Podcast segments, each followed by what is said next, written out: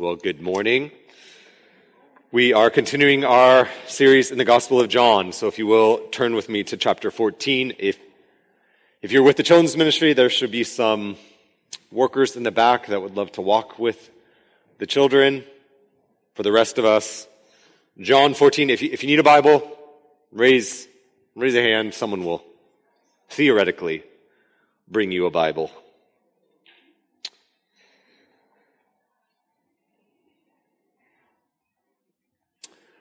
Uh, there's, there's a lot of hard words, like hard phrases that, that we use in the English language, but for, for my money, one of the hardest phrases that I know of that sort of conjure up a lot of hard feelings, emotions, is the phrase, I'm leaving.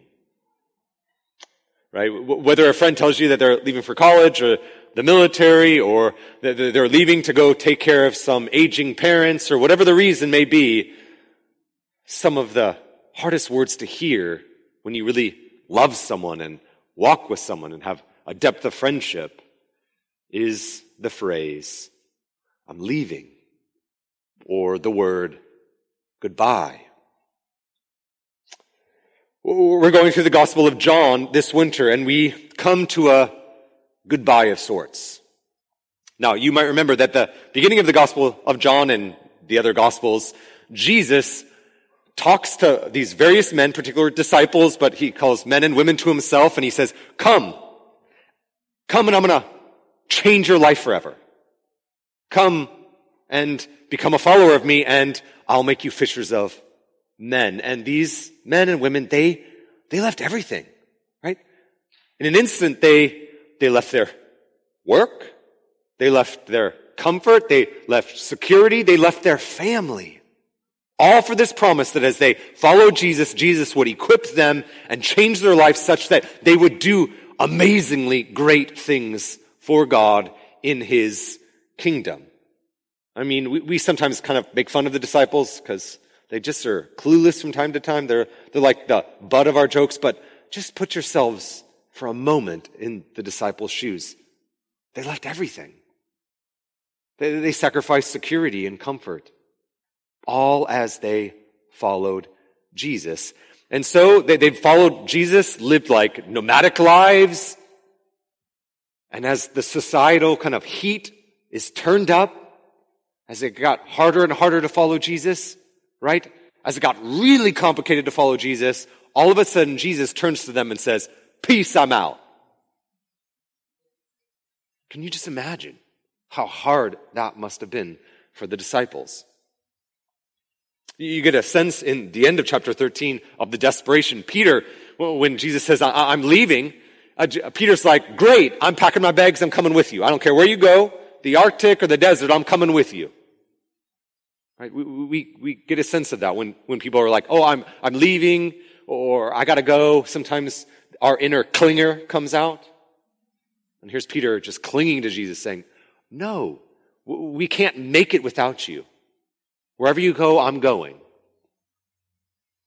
But Jesus says at the end of chapter 13, Where I'm going, you can't go. Well, we all know that feeling, don't we? That feeling when someone says goodbye, I'm leaving, it's hard. It's heartbreaking. There's comfort that is necessary in the midst of the phrase goodbye or I'm leaving. Chapter 14 is framed with the comfort that Jesus offers to troubled hearts at the experience or the realization that he's leaving. In verse 1 and then in verse 27, we get this phrase that comes up that Jesus is saying, don't let your heart be troubled.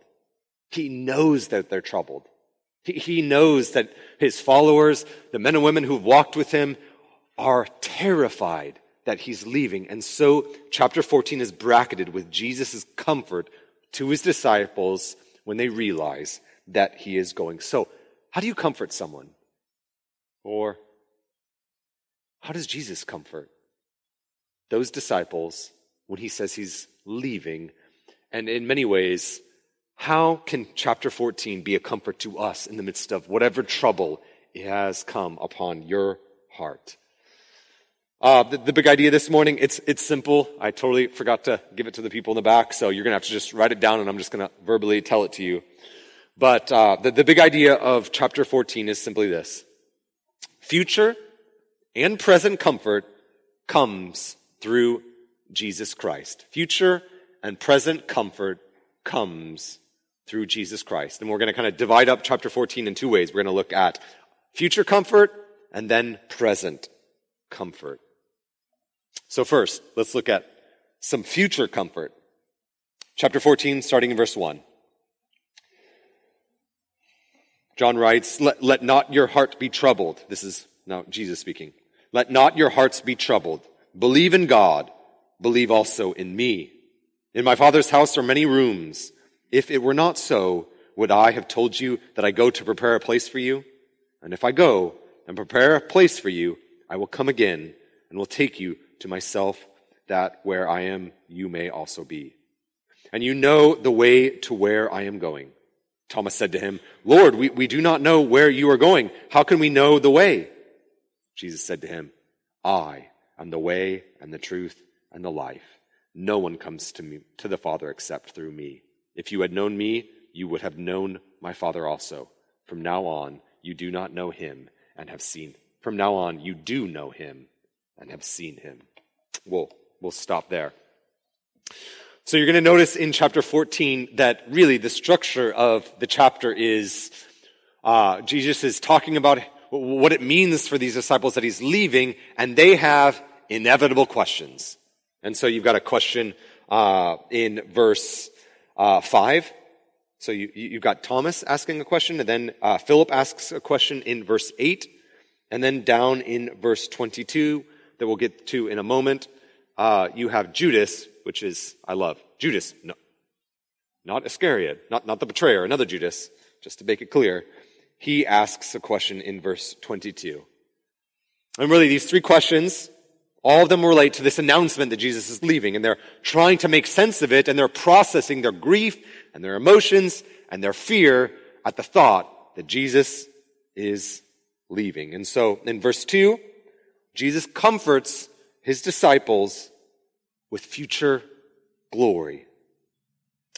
Jesus says, like, well, Jesus says, I'm leaving, but I'm leaving like extreme house makeover. I'm gonna build out God's house, God's palace for you. I'm gonna, I'm gonna go to prepare room for you. So it's good that I'm leaving because I'm going to the Father and I'm gonna build out God's house and I'm gonna prepare a room for you in heaven with God.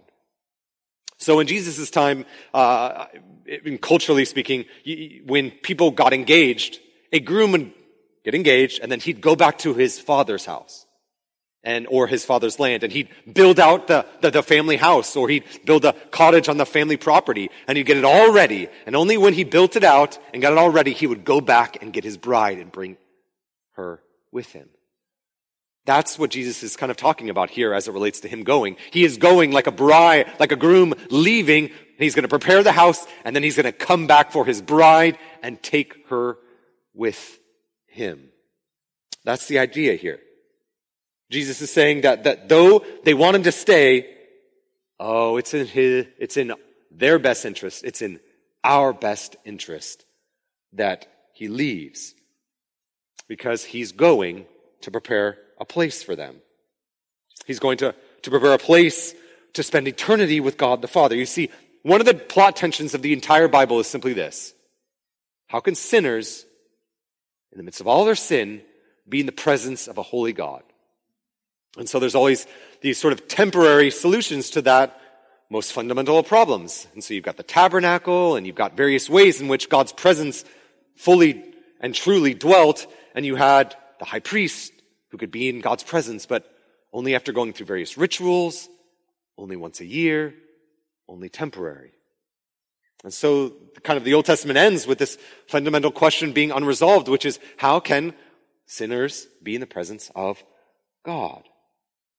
And here, Jesus is saying, I am going to the Father, and when, and then I'm coming back for you, and I'm going to bring you, and you will be fully and finally in the presence of God forever. The, the last book of, of uh, in the last chapter of the last book of the Bible, chapter 22 of Revelation, it's this whole idea of being with God face to face, in God's presence, forever. Now, like all disciples, they've got their questions, right? This sort of doesn't make sense. And so Thomas asks his question. He's like, well, that's great. You say you're going to prepare a place for us, and you say that, that, that you're going to bring us home, but we have no idea where you're going, so we have no idea how to get there. Verse 5, Lord, we do not know where you are going. How can we know the way? So, so imagine if I said, hey, get in the car with me. I tossed you my keys and I said, drive. Your question would inevitably be this. Well, where are we going? I don't know where to drive. You got to tell me the destination before I just start driving. That's what Thomas is asking. He's saying, okay, I'm, I don't understand where you're going. So how do I get there? It's a sincere question. It's a great question. And so Jesus, in light of that, says his sixth out of his seventh I am statement. And he says, okay, you're confused at where we're going and you're confused at how to get there. Jesus says, well, as it relates to this destination, I am the way. I am the truth. I am the life. So if you want to get to God, if you want to be in God's presence, and you're like, well, how do I get to God? How do I get to be in God's presence? The answer that Jesus gives, and the answer isn't going to shock you, it's Jesus. So, so, so to the, the, the, sort of question, how, how, can we be with God forever? How can, how can we reside in His presence? The answer is Jesus Christ. He is the way to God. He is the way and the truth. And so th- this sort of, this, this is how I kind of mentally put it together. It's this. If the destination is God, with God, forever, in heaven, Jesus is the ticket. Jesus is the way we get there. Jesus, as it were, gets us to God. And so all throughout chapter 14, there's going to be this play where Jesus is like, the Father and I are so close, we're so inextricably connected that to see the Father, to see the Son is to see the Father. And so if you want to be with the Father, you can be with the Father through the Son. Now, I think fundamentally you say, okay, great, but, but, but if Jesus is the way to God, how, how do we like get in the car with Jesus? Like, how, how, how can we make sure that we're on the destination to God with Jesus? And verse 1 makes it really, really clear. Verse 1 makes it clear how we actually get to God through Jesus. You see it there, verse 1? Believe in God, believe also in me. So belief. Belief is putting your trust and faith in Jesus Christ, relying on Him to do what none of us can accomplish by ourselves. Jesus is the way. He is the ticket to heaven. No one comes to the Father except through Jesus Christ. So this really is the offer of the gospel that, that he's putting before the, the, the, all these disciples and thereby it's put before us which is simply this, that if you want to understand not just who God is, if you want to have a relationship with God and you want to see God and be in His presence forever, that only is accomplished through the person and work of Jesus Christ. He is the means by which you can see God. And that's why He's going away. He's going away because He's going to die as, as a substitute for our sin.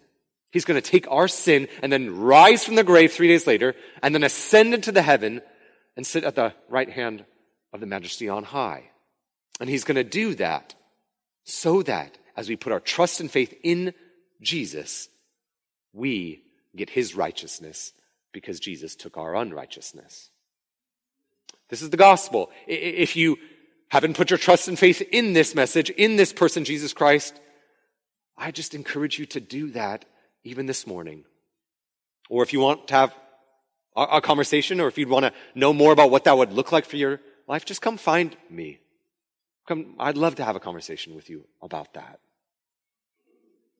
Now, that's not the only encouragement that this future comfort is providing because many of us here in this room, I know of your stories, I know your testimony, and you have put your faith and trust in Jesus Christ. So where is the comfort for you? Because all of us from time to time have troubled hearts. We have hardships, trials. So how can we be comforted in the midst of this future glory? Or let me put it this way. How does heaven comfort us right now? I think there's been a tendency, maybe over the past 30 or 40 years, to say the church talks too much about heaven. They just have that pie in the sky. I don't think we talk or think enough about heaven. Because there's a principle here, which is simply this, that as we think about heaven, as we think about the future glory of heaven, you, we can, as we think about it, it will help us in the present. So, by way of an, an illustration, um, I've been having tension with someone in our church office. Um, a, a, lot of tension and uh, a lot of conflict. Uh, my, my, I've had to repent of my, the sin of impatience and uh, lots and lots of sin because of this relationship with something in the office, and it has to do with our church office printer. Um, I hate this printer. Um, it randomly kicks me off its server. Um, I'm, I'll be printing my, my sermon and then all of a sudden it's like blotched with ink. I'm pretty sure this printer has a demon inside of it. It like hates me. Like Phil like has this great relationship with it. I hate this thing. And so I, have been frustrated. I've been working. I, like spend all this time. I feel like an idiot all the time because I can't figure out this printer.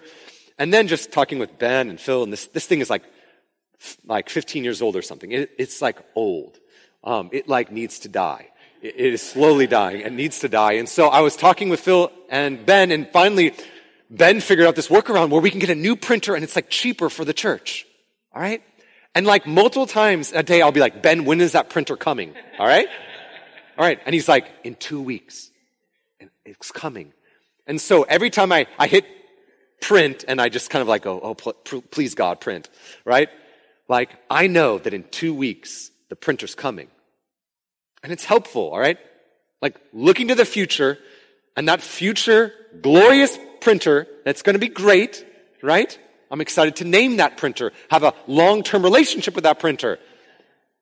Well, that future goodness and glory is helpful in the present. And that is what we have here in this text. That as you meditate on heaven, where there's going to be no sin, or sorrow or pain.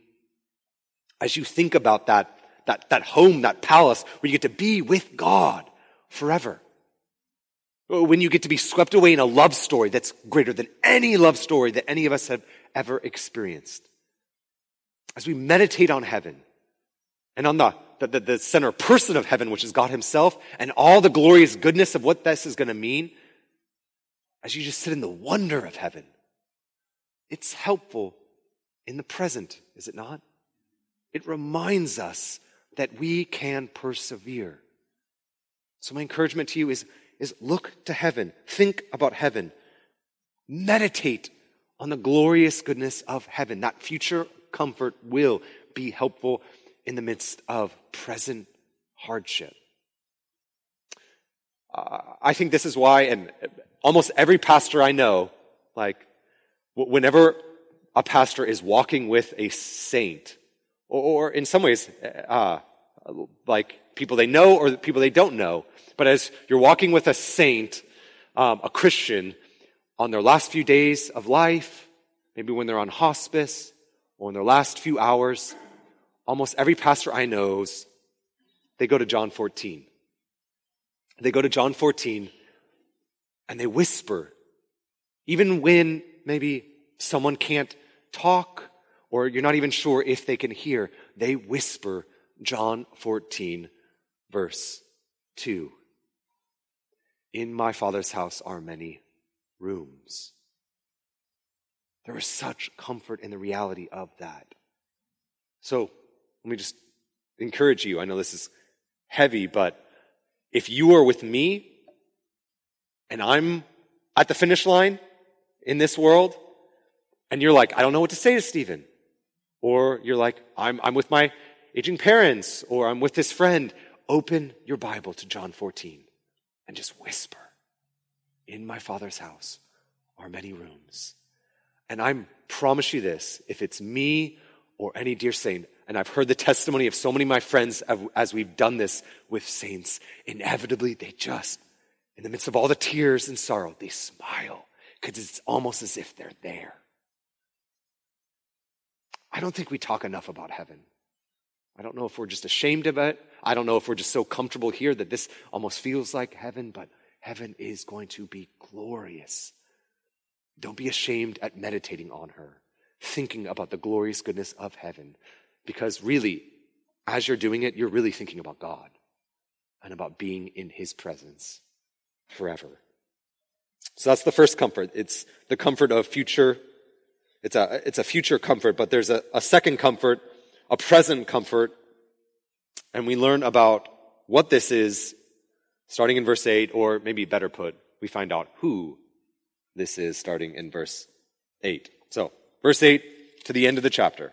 This is the longest section, but I promise you, in the Lord's kindness, I don't think it's going to be the longest point, but you never know. Verse 8 Philip said to him, Lord, show us the Father, and it is enough for us. Jesus said to him, Have I been with you so long, and you still do not know me, Philip? Whoever has seen me has seen the Father. How can you say, Show us the Father? Do you not believe that I am the Father, and the Father is in me? The words that I say to you, I do not speak on my own authority, but the Father who dwells in me does his works. Believe in me, believe that I am in the Father and the Father is in me, or else believe on the accounts of the works themselves. Truly, truly, I say to you, whoever believes in me will also do the works that I do, and greater works than these will he do, because I am going to the Father. Whatever you ask in my name, this I will do, that the Father may be glorified in the Son. If you ask me anything in my name, I will do it. If you loved me, if you love me, you will keep my commandments. And I will ask the Father, and he will give you another helper to be with you forever, even the Spirit of truth, whom the word cannot receive, the world cannot receive, because it neither sees him nor knows him. You know him, for he dwells with you and will be in you. I will not leave you as orphans. I will come to you. Yet a little while, and the world will see me no more, but you will see me, because I live you also will live. In that day you will know that I am in the Father and, the, and you in me and I in you. Whoever has my commandments and keeps my and keeps them, he is who love he he it is who loves me. And he who loves me will my beloved by my Father will be will be loved by my Father. Excuse me. And I will love him and manifest myself to him. Judas, not Iscariot, said to him, Lord, how is it that you will manifest yourself to us and not to the world? Jesus answered him, If anyone loves me, he will keep my word, and my Father will love him, and we will come to him and make our home with him. Whoever does not love me does not keep my words, and the word that you hear is not mine, but the Father's who sent me. These things I have spoken to you while I'm still with you. But the Helper, the Holy Spirit, whom the Father will send in my name, he will teach you all things and bring to your remembrance all the things that I have said to you. Peace I leave with you, my peace I give to you. Not as the world gives, do I give it to you. Let not your hearts be troubled, neither let them be afraid. You heard me say to you, I am going away, and I will come to you. If you loved me, you would have rejoiced because I am going to the Father, for the Father is greater than I. And now, I have told you before it takes place, so that when it does take place, you may believe. I will no longer talk much with you, for the ruler of this world is coming. He has no claim on you, but I do as the Father has commanded me, so that the world may know that I love the Father. Rise, let us go from here. So go back to verse 8. If you see there in verse 8, Philip now asks a question. And basically, he, he doesn't want to wait until heaven to see the manifestation of God. He asks Jesus, I want to see God right now. And basically in verse 9 through 11, Jesus says, Are you that dull? Like, he's basically saying, Did you not read John chapter 1? John made it clear, very, very clear that when you see Jesus, you saw the Father. Jesus is the exegesis of God. He is the manifestation of God. So if you want to see or know or figure out what God looks like, look at Jesus. Jesus is the, as it were, the exegesis of God. So to see Jesus, to experience Jesus, is to see and experience God. And so then after this kind of conversation, Jesus then launches in, and there is a lot that he launches into. But notice, in the midst of all of this conversation, Jesus is concerned that once he dies and is raised from the grave, when that happens, they're finally going to get it. Like, fully get it. And then that's when it, that's when the trouble is really going to come upon them. Just, just, just think about this. Right now, they're troubled that he's leaving, but they still are confused about who Jesus is. When he rises from the grave, they're going to instantly go, uh, God incarnate was with us. And so if they weren't troubled now, they're going to be really troubled when he leaves them because they're going to realize in a greater way and a deeper way who it was who was walking among them. God's son. They, they know in part, but soon they're going to know fully. And so Jesus says, I'm worried that you're really going to be troubled. And so in light of that, I'm going to send you a comfort. I'm going to send you someone to help we see that in verse 16. Look there at verse 16. And I will ask the Father, and he will give you another helper to be with you forever, even the Spirit of truth. Or if you're confused, who, who is this helper? Well, go to verse 25. These things I have spoken to you while I am still with you, but the helper, who's the helper? The Holy Spirit, whom the Father will send in my name. So Jesus is leaving but it's better that he leaves, not just because he's going to prepare a home for them, not just because their future glory in heaven with God is dependent upon him leaving, but he needs to go because in his going, he's going to send. He's going to send them the Spirit, who's called the Helper, called the Spirit of Truth, and some translations even call him the Comforter. But notice that this helper, that this helper, this, this spirit who is a person is coming not merely so that they can then follow someone. The emphasis here isn't that the spirit is coming to guide them or follow them. This spirit, this helper is coming. We see it over and over again. Verse 17. To indwell them. This is crazy. The Spirit is coming. As Jesus leaves, He is going to send the Helper to indwell His people. Now, in the Old Testament, God dwelt with with his people in many capacities. So, so you see God dwelling with his people in the garden. You see God dwelling with his people in the tabernacle. You see God dwelling with his people in the temple. Now, through Jesus, as he goes away, there's a shift. There's a change. Now, God's people are the temple where he dwells. And you might go, well, how could that be? Well, in the same way that God, God is infinite and he can't be contained in a building. Well, the same thing is true now. That there's a sense in which, how could God, God the Spirit, he is infinite, he is eternal, how could he reside in humans? Well, he does. In the same way that he dwelt in the temple and in the tabernacle, so now God the Spirit dwells in Christians. The people of God are in the new temple of God where God resides. And just like in the Old Testament, the tabernacle and the temple was a means for God to have a relationship with people. And now we, being the temple, we are the means by which we can have a relationship with God and be comforted by God and have a personal relationship with God. Now, what, what does this look like? The best kind of illustration, you gotta be careful with illustrations and analogies. You stretch them too far, you start getting into heresy.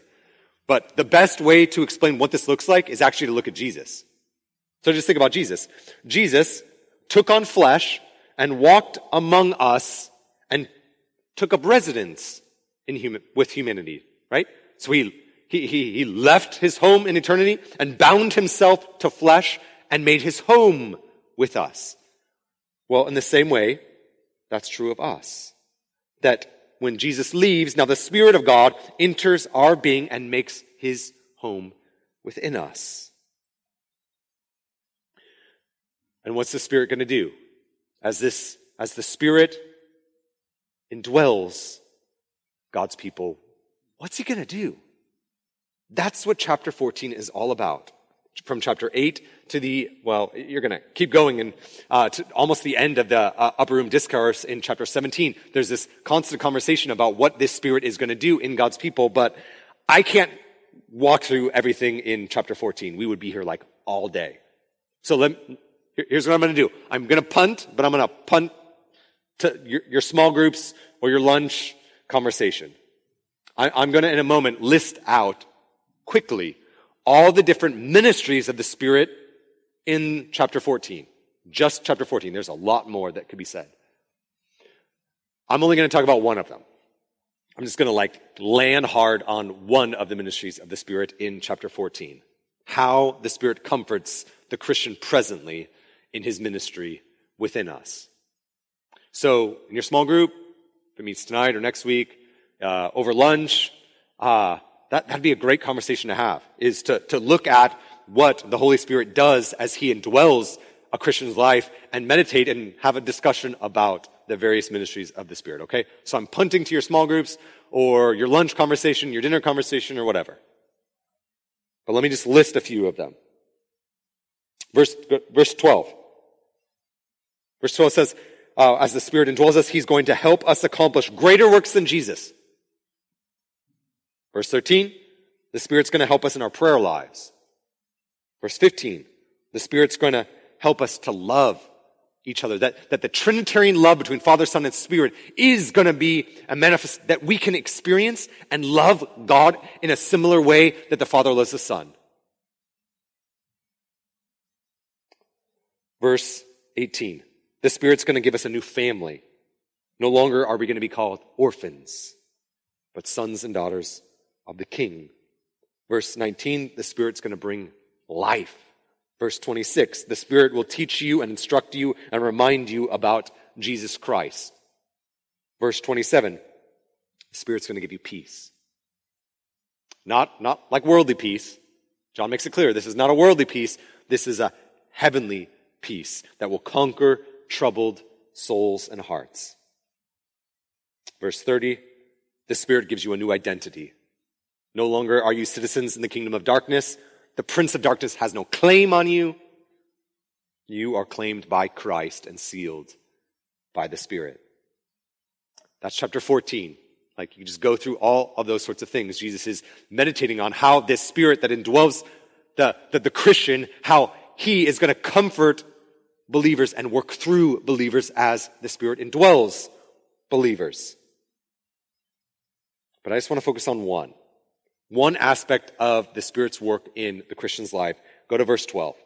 I think it's in some sense the most shocking and the, and the, the, the, the, the ministry of the Spirit that my guess is you're like, what does that even mean? Verse 12. Truly, truly, I say to you, whoever believes in me will also do the works that I do. That's Jesus' works. And greater works than these will he do because I am going to the Father. So he says, because I'm going to the Father, and because the Spirit indwells you, you're going to do the works that I have done, that you've seen me do, and even greater works.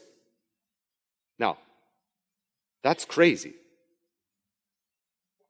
But it says it that we are going to do greater works than Jesus when he lived in his life, in his ministry. So what in the world does that mean? Well, John tells us. You just got to read it in context. So go to, I want you to see this. Go to John 5.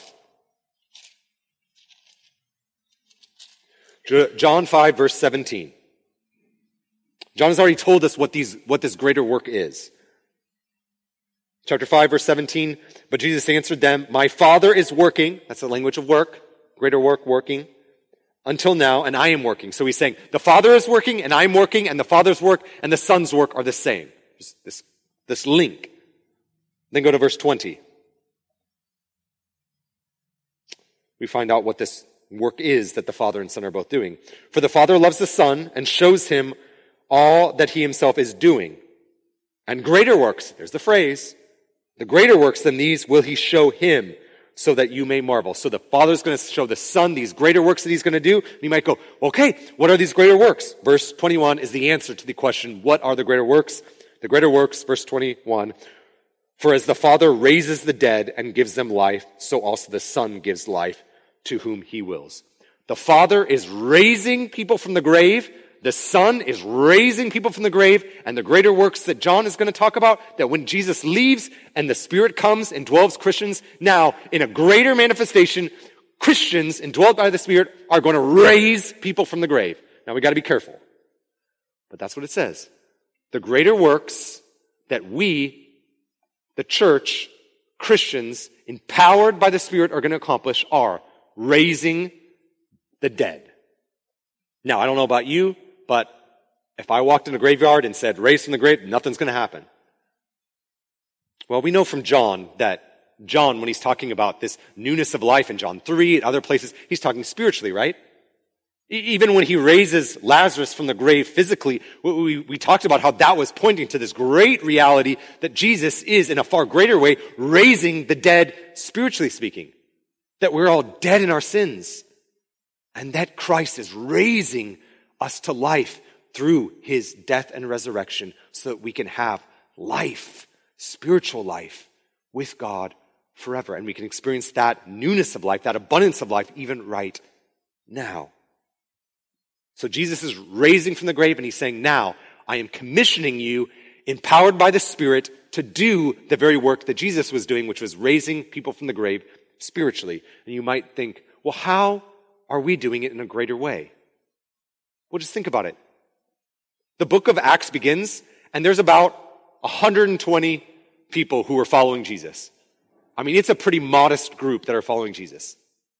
And Peter, at the first Pentecost after the ascension of Jesus, Peter, who doesn't even speak all the languages of the people gathered, just speaks about how through Jesus Christ, you can be raised from the grave spiritually as you put your faith and trust in Jesus.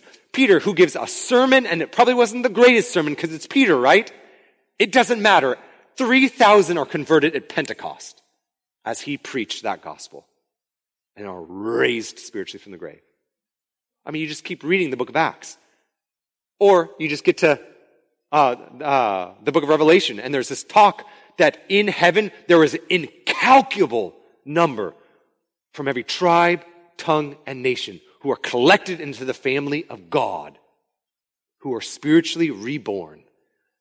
And the answer is how? Because Jesus left. And he sent the Spirit. And the Spirit indwelt a Christian. And the Christian now testifies to who Jesus is. And the Spirit delights to open the eyes of the blind and bring in a harvest of men and women to put their trust and faith in Jesus Christ for forgiveness. That's the greater works. The greater works are nothing short of our commission, our mission, our privilege, our purpose on this earth, which is to make disciples by preaching the gospel and calling men and women to submit their lives to the Lordship of Christ. That's the greater work. For 2,000 years, largely speaking, the church has been about this work proclaiming, teaching, discipling the nations about who Jesus is, what Jesus has done, and calling them to repentance and faith in the message of the gospel. The disciples, early on in their life, are fishermen. And Jesus says, Follow me. And instantly they're like, This is going to be great. Like, like they're kind of nobodies, and Jesus is a somebody. Great. But he doesn't just say that. He says, Follow me, and I'm going to make you fishers of men. I'm going to do great things through you. And all along, they've been listening and being discipled by Jesus and growing in their understanding of, of, of this gospel message, and they've been studying God's word with Jesus and all these sorts of things, watching him do miracles and, and interact with people, and they ask their questions. They've been in this like school of discipleship all along. But in the back of their mind, they're like,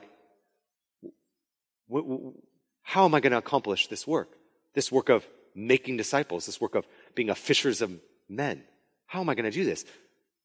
Especially when Jesus leaves. How am I going to accomplish the works to which Jesus said that I'm called, or that these disciples are called, or that the church is called to? How do we accomplish this work? And so you can just imagine the panic.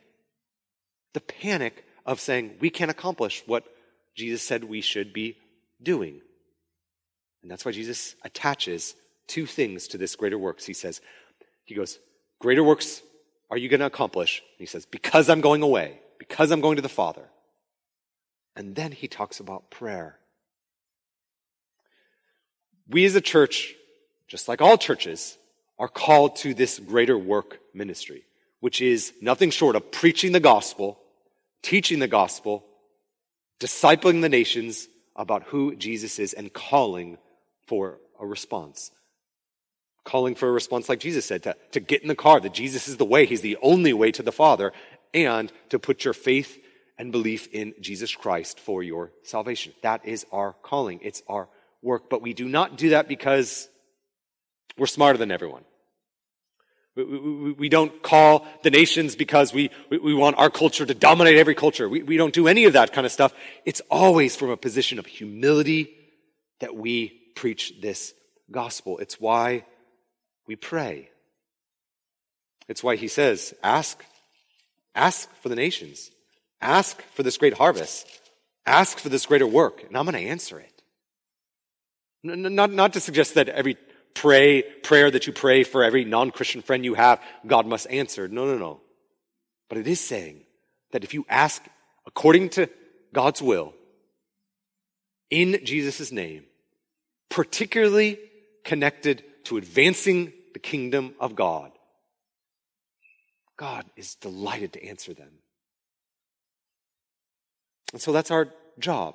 I'm just encourage you. This is why I just want to land on this. This really is our job. It's why you are here. It's why you're on this earth. It's why, even though you've got lots of jobs and responsibilities, this is the primary identity and purpose of the Christian, which is to do nothing short of testify to who Jesus is.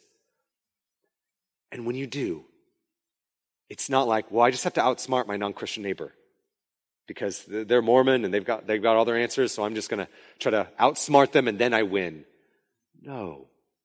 It's the Spirit work within us who testifies to who Jesus is. That's the comfort of evangelism. The comfort of evangelism isn't it, it oh, it's going to get easier the older you get. No, it never gets easier. It's always awkward. You could always lose. Lose a friendship or it could always get awkward. It probably always will get awkward. The comfort is that the Spirit indwelling you will testify. It's His work, ultimately. Our job is just to testify, to just use words in order to talk about who Jesus is. And when we do, the Spirit loves to shine a beacon of hope and light on Jesus Christ and draw men and women from all nations to Himself. So, my, my guess is some of you are discouraged um, discouraged maybe by relationships that you've tried to point them to Jesus and there just isn't a response. Some of you are parents and you're discouraged about your children and where they're at in their faith journey.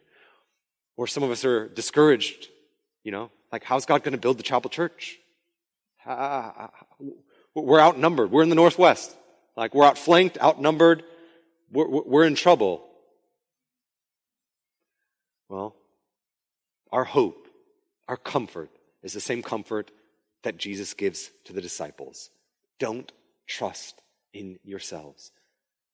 Trust in, the, in God Himself, who's going to indwell Christians and testify to these things. Your job isn't to save people, your job is just to point them to Jesus and see God draw them to the Son. So, I know it's difficult when we hear things like, I'm, I'm leaving, I know it's difficult when we hear things like, I, um, I gotta go.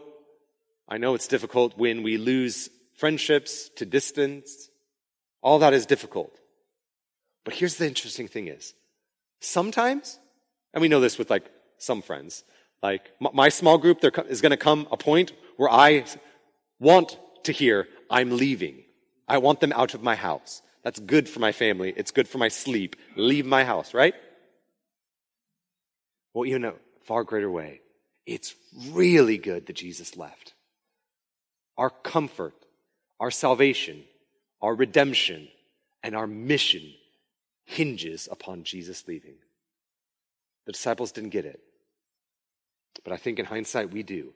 Jesus left to comfort us, to comfort us for future glory that he has gone to prepare a place, and then secondarily, to comfort us and to remind us that everything we need for life and godliness, he has given to us.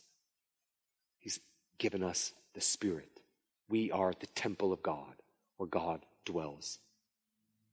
Let's pray. God, we, uh, we, we, we acknowledge that we need you. We acknowledge that we probably don't want you as much as we ought to want you. And yet we, we bank on your grace and your mercy and your love. And so, Lord, we, we pray, Lord, in this season, in this day, in this region, that you would see fit to, as, as we and other churches continue to preach the gospel of Jesus Christ, we pray, Lord, knowing that, that this is above our pay grade, but we pray, Lord, that you would draw men and women to yourself. And we pray, Lord, that you would do that in our lifetime for your glory and the good of this region. We pray all this in your Son's name. Amen.